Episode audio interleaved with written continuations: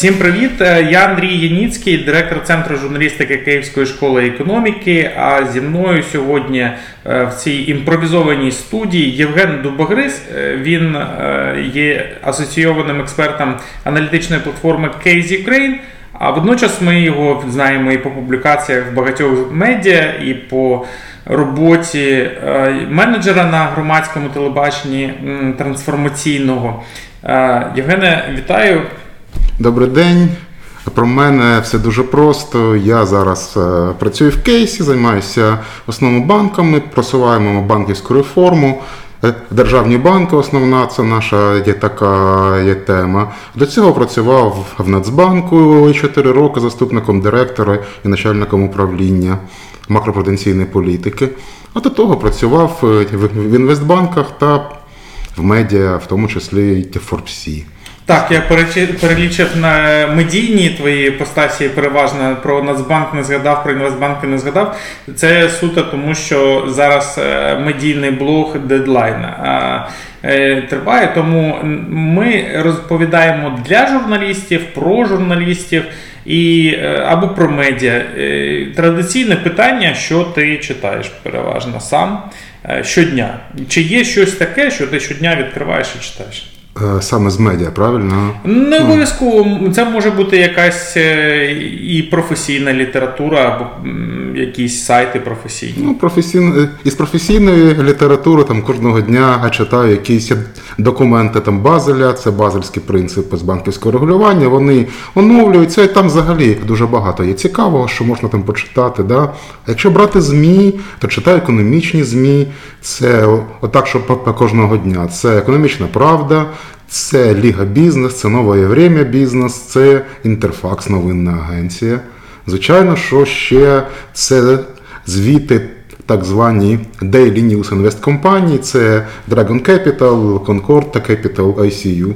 А вони щоденні бувають ці звіти, чи вони. Це, це називається Daily News, тобто вони роблять приблизно те саме, що і ми на Клабхаузі, беруть якісь топові новини і коментують їх е, там. А власне про Клабхаус хочу розповісти. Якщо ви ніколи не чули, то щоранку о 9 ранку в Клабхаузі Євген, я і ще е, багато цікавих людей обговорюють економічні новини. О 9 ранку Клабхаус можна знайти в мене на сторінці на Фейсбуці або в Євгена, або на сторінці Київської школи економіки, бо це, по-перше, ініціатива Тимофія Милованова, президента Київської школи економіки.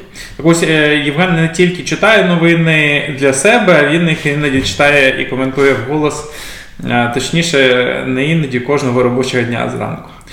Ні, ну це дякувати вам з Тимофієм, що ви мене в це вплутали. Абсолютно так спонтанно вийшло. Я приїхав додому ввечері є в неділю, і тут е, прокоментував твій пост, і Мілованов пише: а давай і ти з нами. Я подумав, ну і давай. Це мотивує, знаєте, кожного дня.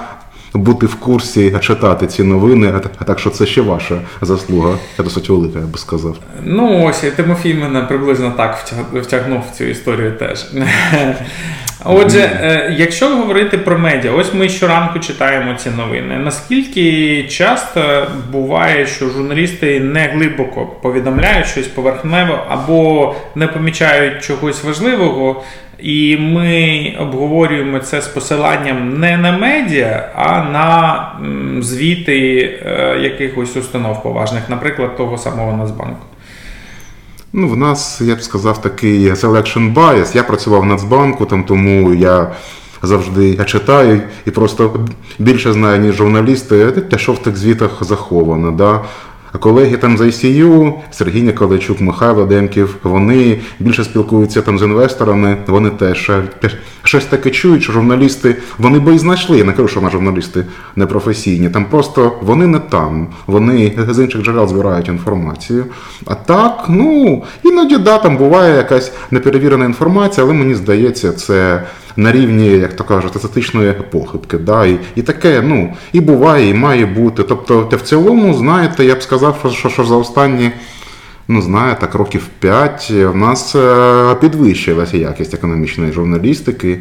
І е, те, що там раніше я, наприклад, там знавав більше від друзів, від знайомих та навіть Нацбанку, да, тепер швидше там за все це десь буде в якомусь там 4-5 топових економічних ЗМІ.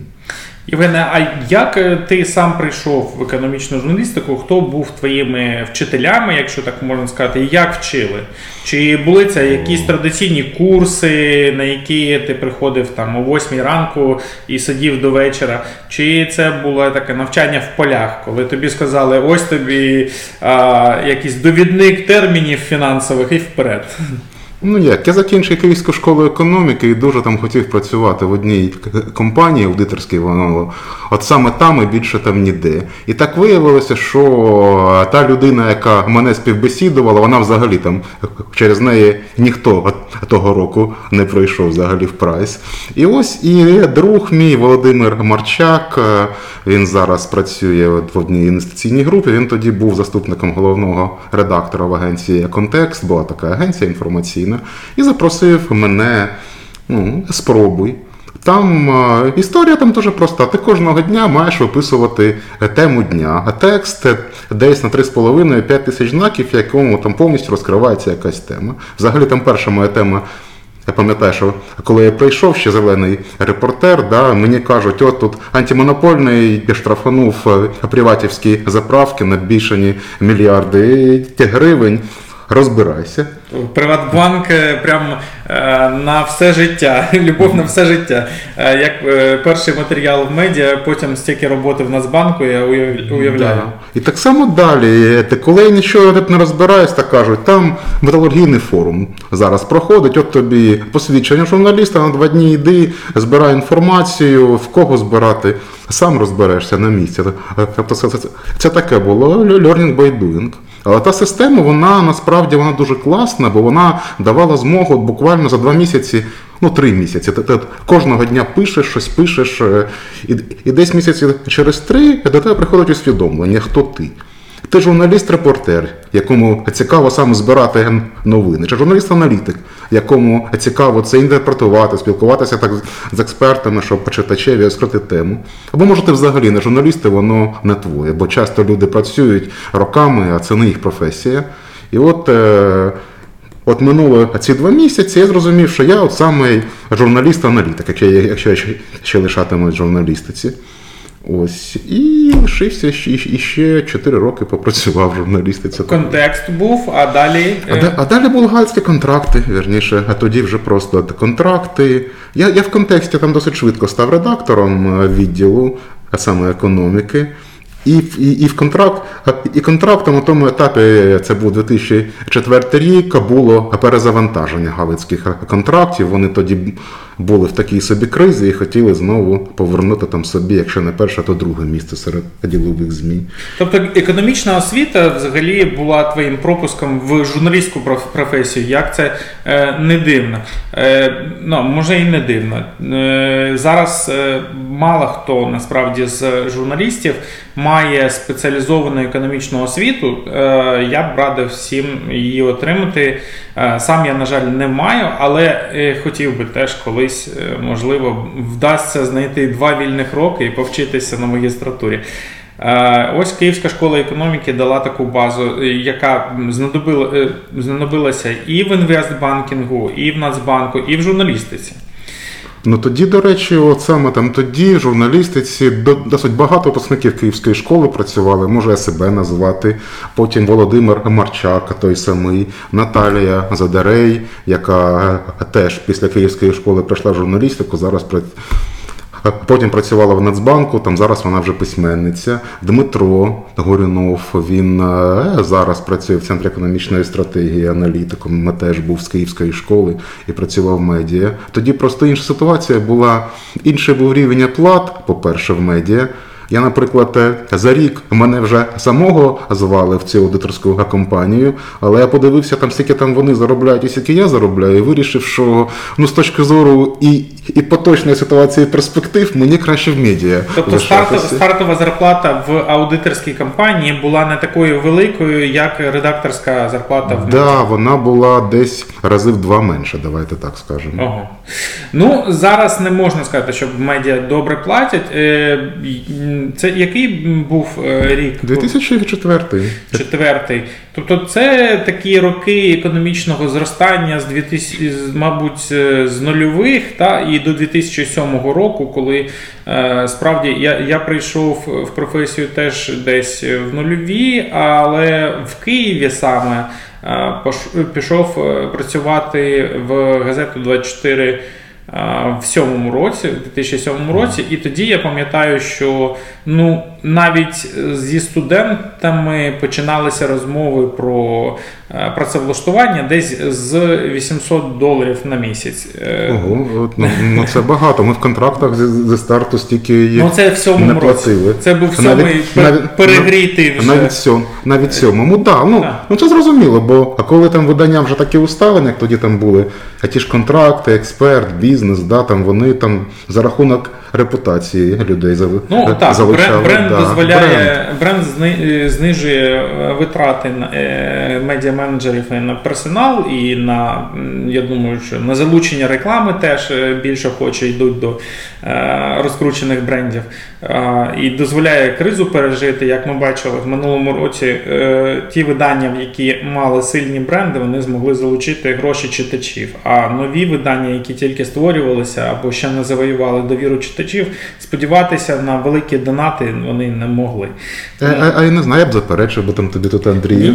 Ну, Я- не знаю, мені я ось побачив, що Ліга е, залуч... залучила багато Ні, грошей. а, я сказав, ні, ні, я з тобою згодом, що Ліга залучила, а я би сказав, що залучили там більше люди, бо донатили на тих, е, по-перше, там кого знали, і по-друге, донатили там, де, були сильні головні редактори чи їхні заступники. Я маю на увазі Лігу, А це, НВ, теж, а це, теж бренд. Це, це бренд Да, персональний. Да, да, це персональний бренд, з точки зору. Так, і та.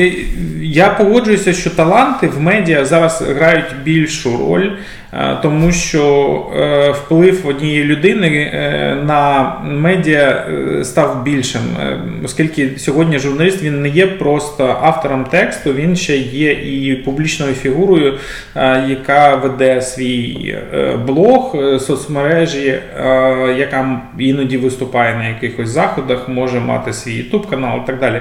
Я помітив, що деякі медіа-менеджери побоюються е, розвитку своїх е, журналістів. В соцмережах, що вони дуже рев, е, так е, ставляться до того, що журналіст щось написав на Фейсбуці, а не написав в медіа. І щодо цього є в деяких виданнях внутрішні правила жорсткі. А деякі навпаки ставлять на те, що команда зірок е, журналістів приверне більшу увагу до медіа, ніж якщо це буде тільки бренд медіа, або, наприклад, тільки бренд медіа і головного редактора. Як з цим бути? Де тут межа, де журналіст може е, себе виразити як е, персона, а не як представник якогось медіабренду? Ну, якось дивно взагалі обмежувати журналістів в в їхній соціальній активності. Це все одно, що не знаю, там качку обмежувати у польоті, чи рибу обмежувати у плаванні. Ну це, це фізично неможливо. Бо журналіст він, е, він знайшов інформацію, там він нею ділиться. Да, там можна якісь робити розмежування, але врешті-решт, ну якщо власники є ЗМІ, якщо медіаменеджери так робитимуть, мені здається, вони просто там втратять частину журналістів, і це буде, це буде, ну, як, як казав один е, персонаж політичний, скукатіще. Да? А- Тобто Ну, тут задача більше HR. Якщо в компанії професійні, медіа компанії там професійний HR, а такі там навіть є, я б сказав, бо HR професійні, навіть одна медіакомпанія, де професійний HR. Ні, ні, Я підозрюю, що ти про громадське. Да, я про громадське, абсолютно. Там дуже професійна людина працює. І це вже задача HR, да, так вибудувати ці політики, там, щоб вони йшли на користь і журналісту, і медіа. Бо Якщо власник буде обмежувати, то нічого гарного з цього там не буде. Є ще один спосіб. Е, ну, я коли був журналістом ще початківцем, да, ну, е, вже були соцмережі насправді. ЖЖ був, я да, Але було стільки роботи, що часу на якусь соціальну активність просто не вистачало. Особливо там, коли вже став редактором. І треба і самому там писати, і колег редагувати, і коли вже в друкованому там виданні це вже відповідати за повністю відділ, е, розвороти, дизайн і так далі. І тому е, часу на ЖЖ ну, його не було. Я, я, я, я його завів, але міг там раз на місяць щось написати, не більше. Не виходило просто більше. Ось вам медіа-менеджери секрет, е, вантажте своїх журналістів роботою. та- Да, але це оплачу, але це оплачувалося. Я ж Ага. Працював не тільки, знаєте, із любві до мистецтва, да, а ще тому, що ці зусилля приносили ну, і на той момент е, досить непогані гроші. Якщо казати про Forbes і ось контракти, і яка різниця між е, цими журналами? Чи є е, інший якийсь підхід до написання текстів, до форму пошуку історій? І те, і те ділове видання, так. Але одне стало міжнародним брендом, а інше, на жаль, е, зникло. В чому Ну, секрет? Секрет в тому, що Forbes з'явився десь років на 90 раніше за контракти. Думаю, що якщо б контракти працювали, навча- то навчилися. Да, та стільки на такому ринку. Це, це, це звичайно жарт. Ну, ну ми просто український Forbes він взагалі унікальний. Я, я читав багато інших там Форбсів, бо працював сам Форбс, є першим заступником головного редактора до купівлі його Курченком. І скажу так, і е, російський Форбс на початку да, був рівня українського, але той же американський Форбс, він е, принаймні там тоді, в 13-14 роках, був гірший від українського Форбсу. І Тобто в них такі просто глянцеві історії були якісь, Да, а вони не цікаві, да. більш глибокі. А в українському був е, в, в принципі там творець українського Форбса це Володимир Фідорін. Він сам дуже досвідчений журналіст і аналітик. І він просто з оцією своєю енергією, своїм цим вихованням, да, він людей просто, ну як то кажуть, виплакав. Ну, ну і формати ті різні. Да? Там в Форбсі був час на збір історії. Я пам'ятаю, як маленьку історію на, на буквально дві шпальти дуже професійна там людина і, і з моєю допомогою збирала два тижні. Оцей час людина та просто нічим не займалася. Вона провела десь та може 20 зустрічей там з усіма від Суркісів до колишніх міністрів. Да? А в контрактах на це пішло кілька днів. Да. Да, в контрактах е, контракти були прив'язані до реклами. От рекламний відділ приблизно знає, що збере там реклами стільки, то, наприклад, там не знаю, там 30 шпальт на тиждень. За законом про ЗМІ там тодішнім реклами не могло бути більше, ніж 30% те- те- те всього журналу. Відповідно, ти хочеш чи не хочеш, є люди, чи нема людей, але ти маєш випускати там Сісти і номер написати, на 100 шпальт. І так кожного тижня. Там просто інші вимоги були до, до статей, до історії, інша направленість була. Ну, Форбс, ну це звичайно, український Форбс е, є той Форбс, який був з 11 по 14 там роки. Це, звичайно, це вища ліга, це. Е, Ну а за, зараз же Forbes відрож- е, відроджується, і там нова команда. Що про нього можна сказати? Він відрізняється від того Форбса, який Федорін робив в 13-14 році. Чи е, він, в принципі, наслідує його? Е, Я би сказав, що він дуже відрізняється. Він про інше. Він, він скоріше про. Я навіть не знаю, як сказати, про, про інший. Про інший стиль мислення. Тому що той Форбс, який був, він був, знаєте, подивіться от сюди, от, от як хтось зробив, чи як не зробив, робіть так і не робіть так. Ну, я, я помітив, Да. що в тому Форбсі було більше такої старої класичної економіки. На обкладинках теж були класичні олігархи.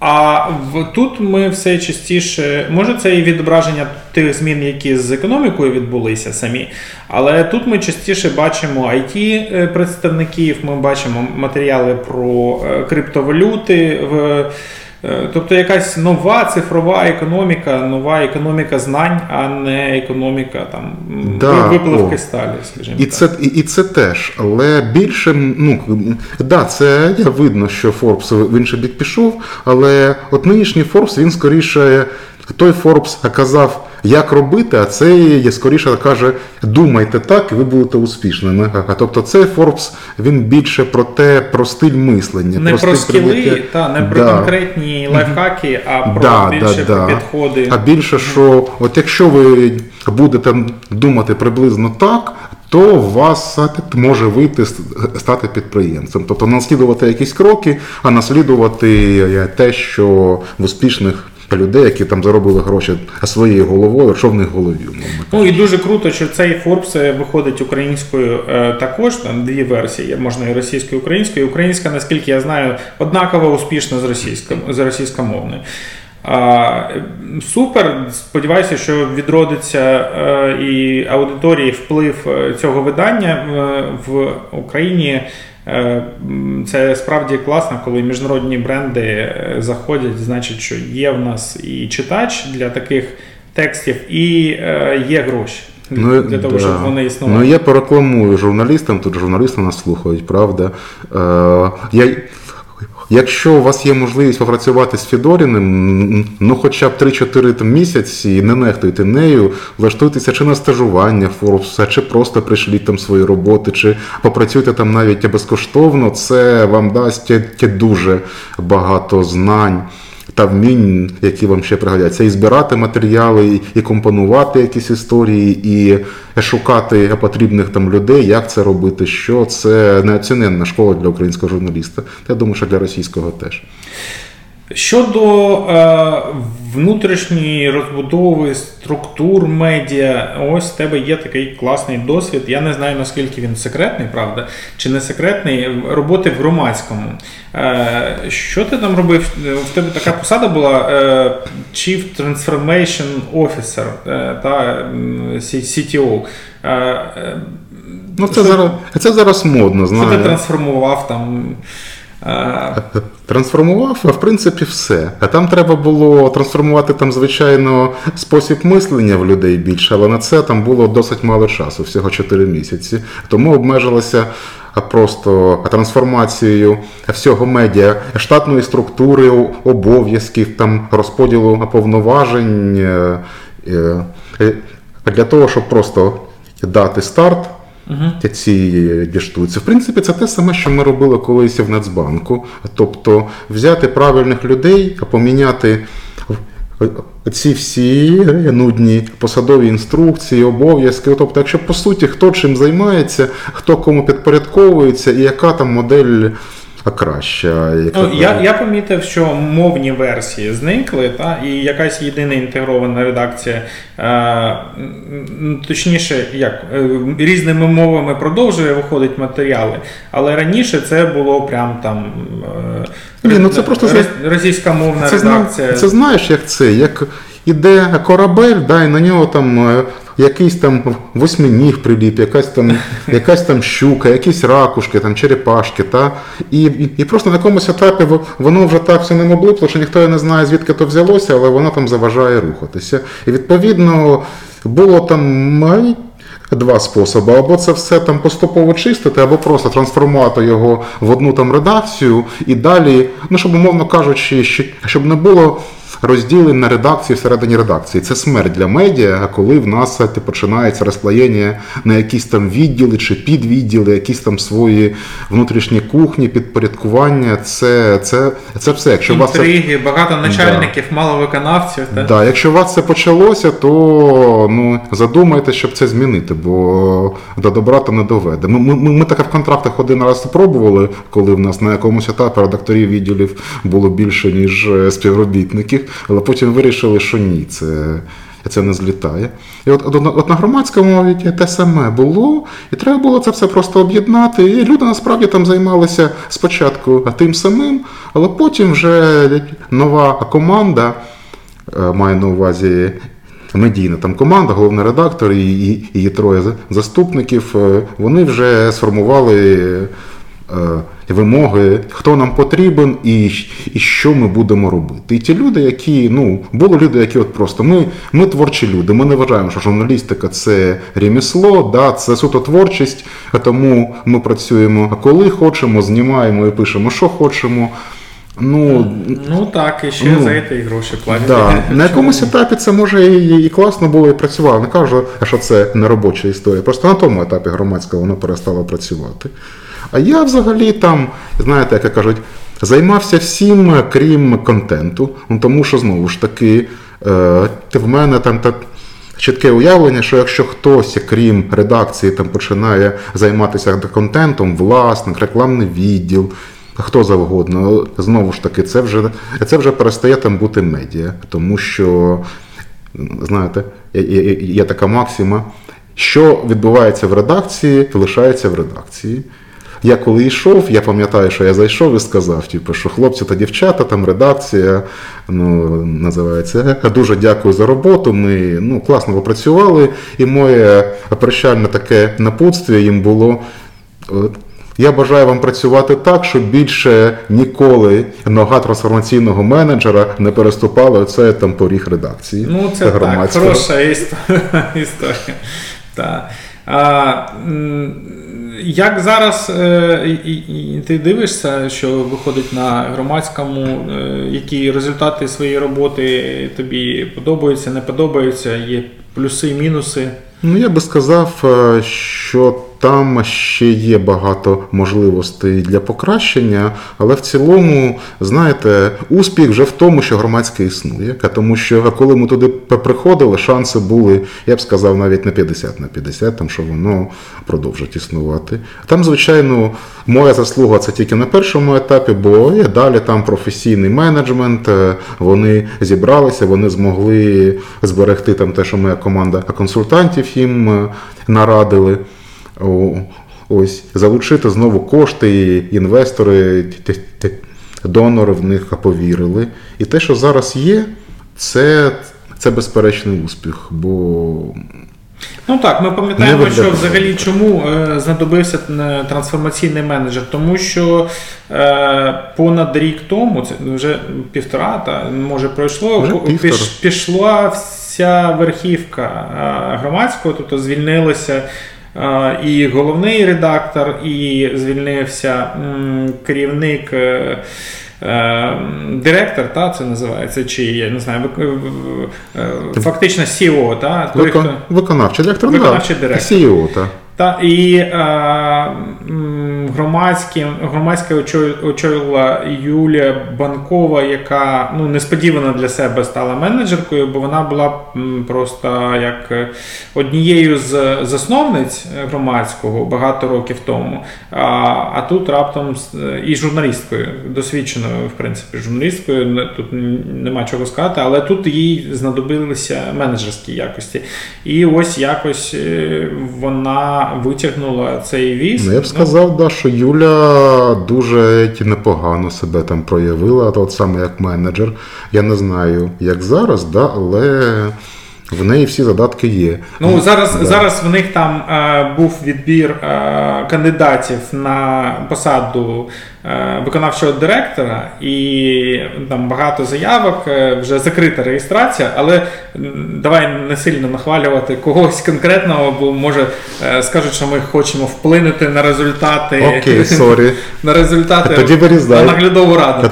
Тоді Ні, ну, я вирізати не буду. відео. В принципі, то було заслужено. Ну і е, необхідний контекст для глядачів, е, щоб вони розуміли, чому були складнощі, чому був потрібен е, менеджер з трансформації, і- чому бажано, щоб він більше не з'являвся. Тобто, якщо в медіа все добре, то е, окремий консультант, який його трансформує, не потрібен. Та будь-якої організації. Це от повальне таке, знаєте, захоплення трансформаційними менеджерами, особливо в держкомпаніях, воно призводить до того, що, знаєте, є ще трансформація начала, ні трансформації кінця. А ці менеджери вони приходять і там окапуються і сидять роками і все трансформують. Тобто 4 місяці на трансформацію медіа це взагалі супер. Це мало, це мало, я б сказав. Ну, Ну, швидко, так. Ну, да, це мало, швидко, але- тому що ну, ну якісь зміни, якісь трансформації. е, Тут І головне не зробити, головне заякорити в головах, щоб люди, які працюють в тій же редакції, в тому ж медіа, вважали це вже своїм. Е, Ну тому що от раніше ми працювали інакше, а тепер ми працюємо так, і, і, і трансформація вона насправді закінчується, коли вже люди починають ці зміни вважати своїми, що вони наші, ми до них звикли, ми самі вже стаємо захисниками Змін та реформ. Да, захисниками цих О, до речі, я, е, я ж е, в футболочці, в тематичній футболочці. Супер, да, це теж було ново... Друковане, перше друковане наше, видання да. громадське. А, Як е, один з тих, хто робить донати на медіа, я отримав його. Дуже дякую громадському за футболочку, мій розмір, все добре. Е, на сам кінець, давай поговоримо ще про е, джерела інформації економічної для журналістів. Е, Ось регулярно ти посилаєшся на якісь там звіти Нацбанку, які треба читати. Що це таке? Що це за документи і чому вони важливі? Чому це не дежурні, просто якісь, та? Не, не просто. Якийсь офіціоз, та, який е, іноді видають державні органи. Гарне питання. Я посилаюся чому? Тому що для мене це професійно. Я сам один з тих е, тих двох програмних там документів сам створював іще декілька речей. Ну, за допомогою там колег, але я керував цим процесом. Про які документи зараз Дивіться. говоримо?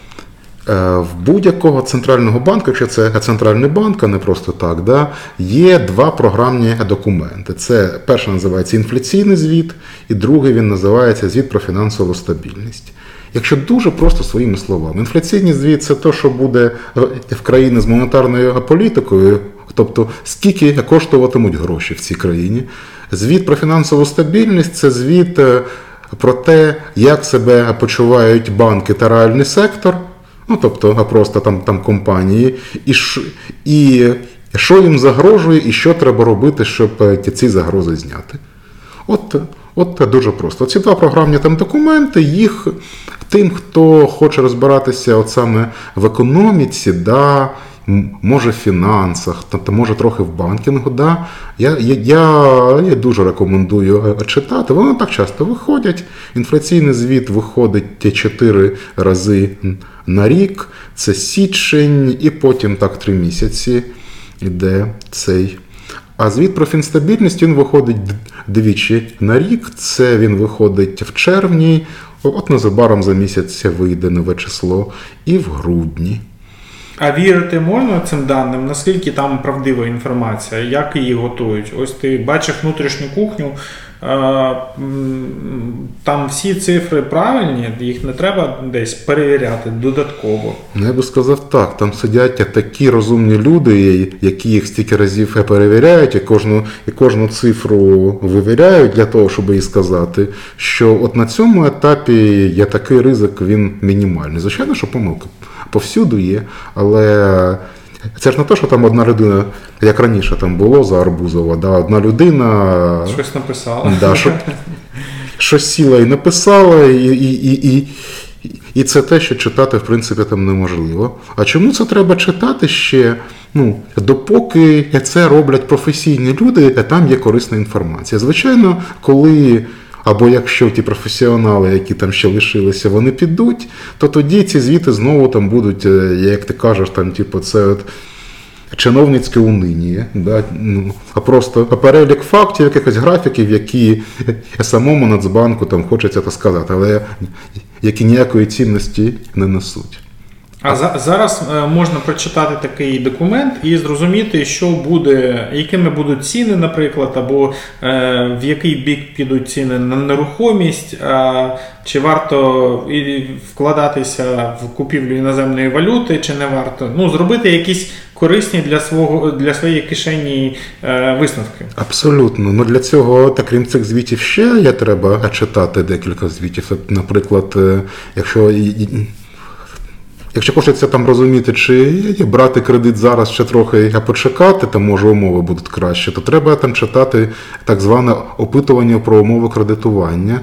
Воно теж виходить е, раз на квартал, чотири рази на рік. Тобто, а, але розумієш, в чому тут історія, що принцип цих звітів він, він звучить як поміж рядками. Тобто Нацбанк з історичних там причин він не може казати там зрада чи перемога, чи курс буде таким, чи ціни буде таким. Він, він це насправді каже, але е, це треба дійсно там сидіти і уважно читати. Що і як. От, наприклад, Нацбанк пише, що ми вважаємо, що інфляція буде там, наприклад, там річна 8%. І далі фраза. Ключовим припущенням нашого макропрогнозу є продовження співпраці з МВФ в цьому році. Тобто, Окей. якщо продовження Роз... не буде, Да. Розворачуємо це. Тобто, якщо продовження там не буде, то інфляції вже не буде 8, бо це ключове припущення. І от таких, от, е, знаєш, типу, схованих спойлерів, да, їх там вистачає. Наприклад, от, от теж там фраза, яка мені так, сподобалася, що Національний, Національний банк, там ми очікуємо, що рівень е, відношення боргу до ВВП країни знизиться до 55%. Пам'ятаєте, воно колись 100%, 100% було. Ось за умови зваженого використання і відсутності фіскального дефіциту. Тобто, тобто це означає одночасно, що якщо держава, якщо наш уряд та трохи там буде поміркованіше, ніж зараз, і перестане гроші вишвирювати, то в нас все нормально буде з боргами.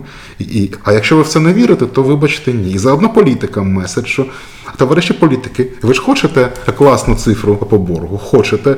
Так от, та припиніть оце, оце велике, да, і сконцентруйтеся на чомусь менш великому, але теж важливому. Дякую, Євгене. Е, Євген розповів, як треба е, читати документи е, Національного банку із захватом, з розумом в очах і з вмінням читати між строчок. Розповів сьогодні про те, як трансформував громадське, розказав, е, чим е, робота в Форбсі відрізняється від роботи в галицьких контрактах. Та порадив, як приходити в економічну журналістику. Я е, теж хочу вас закликати читати професійну літературу і е, аналітичні звіти е, Центрального банку. Це справді цікаво. І коли я приходив в професію е, саме економічного журналіста, то було.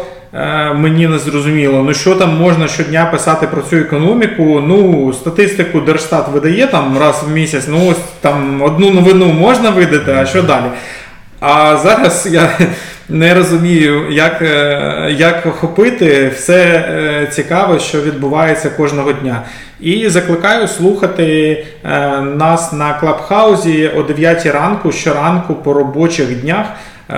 Там в нас ну, щонайменше півгодини новин економічних кожного ранку буває. Все. Дякую, Андрію. Дякую, Євгене. На все, на все добре там тоді. Приємно було поспілкуватися. Так, і не забувайте, в нас є Patreon. Е, Як переказати гроші, читайте в описі до цього відео. Па-па.